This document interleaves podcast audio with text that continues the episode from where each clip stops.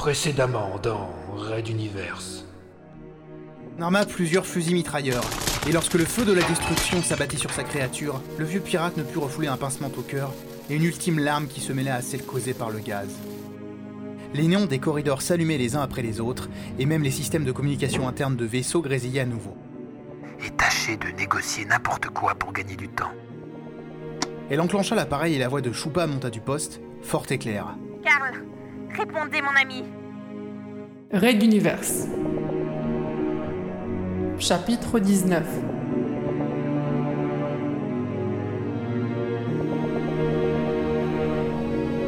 Requiem.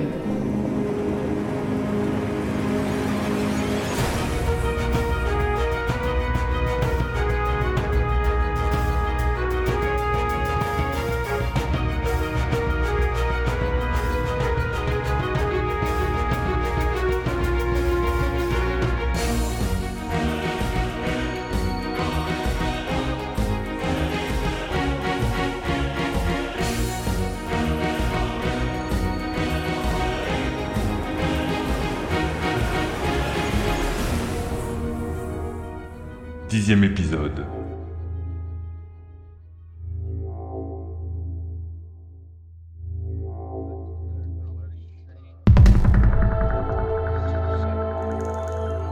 La radio principale au centre de commandement du transporteur 5 retransmettait en direct la scène qui se déroulait sur l'autre vaisseau. L'activité de la salle était particulièrement discrète, la plupart des opérateurs écoutant attentivement. Seul Edmund de Tristo pianotait frénétiquement sur son clavier, conscient d'apporter la pierre centrale au plan du colonel Sterling Price. Le vieil homme suivait, comme les autres, le son grésillant renvoyé par les haut-parleurs, impassible. Je suis le commandant Benkana, responsable d'un des transporteurs que vous agressez en ce moment. À qui n'ai-je pas l'honneur de parler? Petit silence. On devinait la surprise, l'appréhension et probablement la prise en considération de cette nouvelle donne. La voix féminine du transistor reprit alors, plus posée. Mon nom est Choupa la sans peur. Je dirige en effet cette attaque. Comment avez-vous pris le contrôle de notre fréquence? Ce n'est pas votre fréquence. Et je pense que nous avons une connaissance en commun. Monsieur Karl, dites à moi, madame. Dites un mot ou je vous tire une balle dans le pied pour qu'on vous entende crier. Choupa Elle n'accepte aucun chantage Je n'ai pas demandé un roman. Relevez-le. La jeune femme, la future reine pirate, avait réagi d'instinct à la voix de son ami et au coup qu'il venait certainement de recevoir. Sterling Price gardait ses bras croisés, debout, à quelques pas de Tristo. Chaque seconde qui passait était du temps de gagner pour son informaticien, ce qui allait dans le bon sens. Mais quelque chose dans la voix et dans la personnalité de Benkana l'inquiétait. D'après ses connaissances, l'ancienne chef rebelle n'avait jamais été une tendre. Il se demandait si elle saurait se maîtriser suffisamment dans ce moment délicat. Benkana, que voulez-vous? Bien, on peut parler. Rappelez vos chiens en route vers nous et arrêtez d'éloigner votre astéroïde. D'une voix soudain douceâtre et pleine de sous-entendus, elle ajouta Vous ne voudriez pas nous quitter alors que l'on commence à peine à s'amuser, n'est-ce pas? Et puis notre ami Carl semble se languir de vous. D'accord. Je suspends l'envoi des renforts.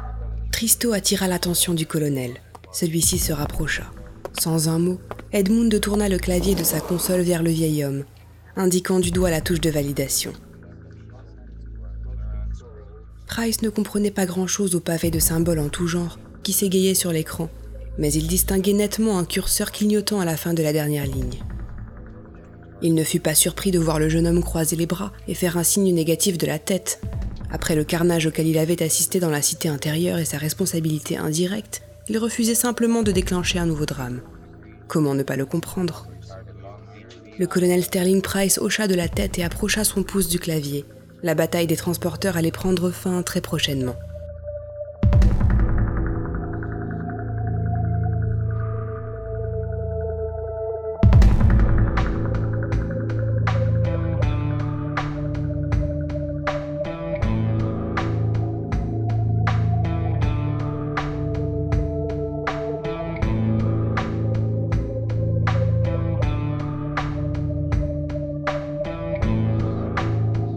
Soudain, un hurlement rugit depuis les haut-parleurs. Ne fais pas ça Il s'ensuivit plusieurs bruits de lutte, puis un coup de feu suivit un nouveau cri. Karl, que se passe-t-il? On n'entendait à nouveau plus rien. Price éloigna son pouce de quelques centimètres, totalement captivé comme tous dans la salle par ce silence perturbé uniquement par le bruit de fond du système radio. Que venait-il de se passer? Benkana Votre Carl est mort. Il a réussi à surprendre un de ses gardes, s'est emparé d'une arme et s'est tiré de balle dans la tête. On n'a rien pu faire. Tristo tourna vers le colonel un regard horrifié. L'autre lui renvoya une expression aussi concentrée que sans émotion. Le pouce toujours tendu au-dessus du clavier, il attendait la suite. Du côté des deux transporteurs, on retenait son souffle.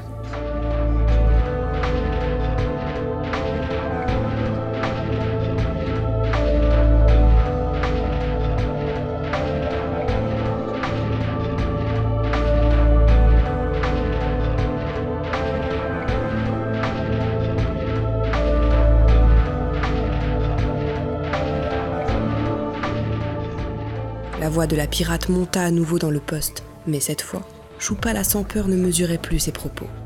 Benkana. Je vais vous anéantir. Vous m'entendez? Ordonnez à tous les appareils de décoller. Dites-leur qu'à partir de maintenant, une dette d'honneur doit être payée. La vengeance pirate sera appliquée. Allez, donnez les ordres La colère froide de la jeune femme se transformait graduellement en une rage aveugle à chaque mot prononcé. Price observait les haut-parleurs, fronçant les sourcils. Benkana, je n'aurai de cesse de vous poursuivre que lorsque votre sang sera répandu sous mes bottes. Moi, Choupa la sans peur, j'en fais le serment. Alors viens, petite merdeuse, je t'attends. Un coup de feu, des bruits de petits éléments rebondissant. Aurora Benkana venait de détruire le transistor radio. Pernoff, vous aviez raison. Qu'on passe le message, on ne fait plus de quartier. Price enfonça la touche de validation.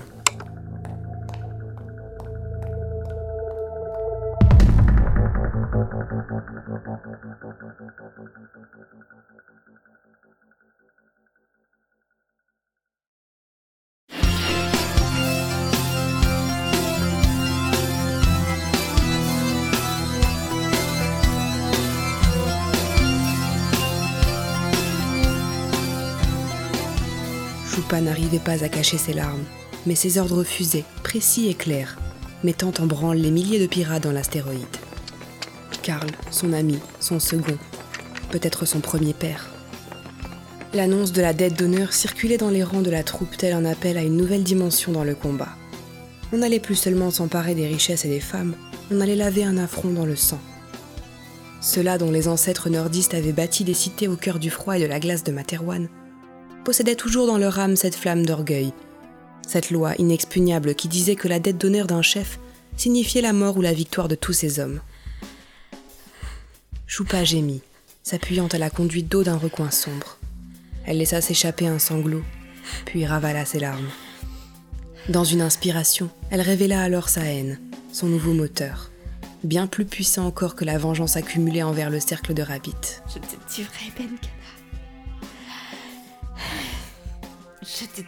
Dans les entrepôts de l'astéroïde, on s'activait autour des ascenseurs internes pour déplacer les appareils aussi vite que possible vers la zone d'envol. De là, les uns après les autres, on les remplissait de pirates et d'armements, et on les faisait décoller en direction du transporteur 7. À l'intérieur de son vestiaire, la reine pirate se saisit de l'épée familiale que Karl avait emportée avec eux lors de l'évacuation de son vaisseau, il y avait tant d'années. Elle la sortit de son fourreau, brusquement. La lame brillait de mille feux, toujours coupante et vibrante de combat. Ce métal allait bientôt plonger à nouveau dans le sang, redonnant vie à ce vieux proverbe nordiste que la communauté pirate respectait, génération après génération. C'est par le sang et la gloire que se forge un peuple. Que la peur frappe nos ennemis, l'heure des hommes est venue.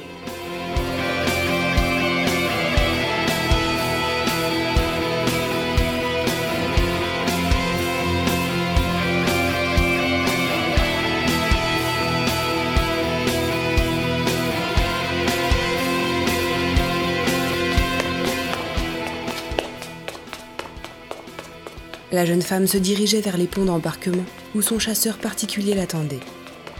Quand on l'arrêta dans un couloir, un combiné décroché à la main, un appel urgent de son central d'opération. Agacée, elle s'en saisit. Quoi? Euh, chef, on a une brusque poussée de surchauffe dans les compresseurs dimensionnels. Une surchauffe De quelle ordre Attention à la jauge du câble Le bruit étouffé d'une explosion lointaine se répercuta dans les corridors de la base. La centaine de compresseurs dimensionnels en série, bricolés en chapelet autour de l'astéroïde, étaient tous entrés soudain en sur-régime. Simultanément, les systèmes de refroidissement s'étaient bloqués en mode erreur, refusant toute commande de relance. Si l'on n'arrivait pas à couper leur alimentation, les compresseurs allaient tous exploser dans les prochaines minutes, emportant toutes les installations et la base entière de Choupa avec eux.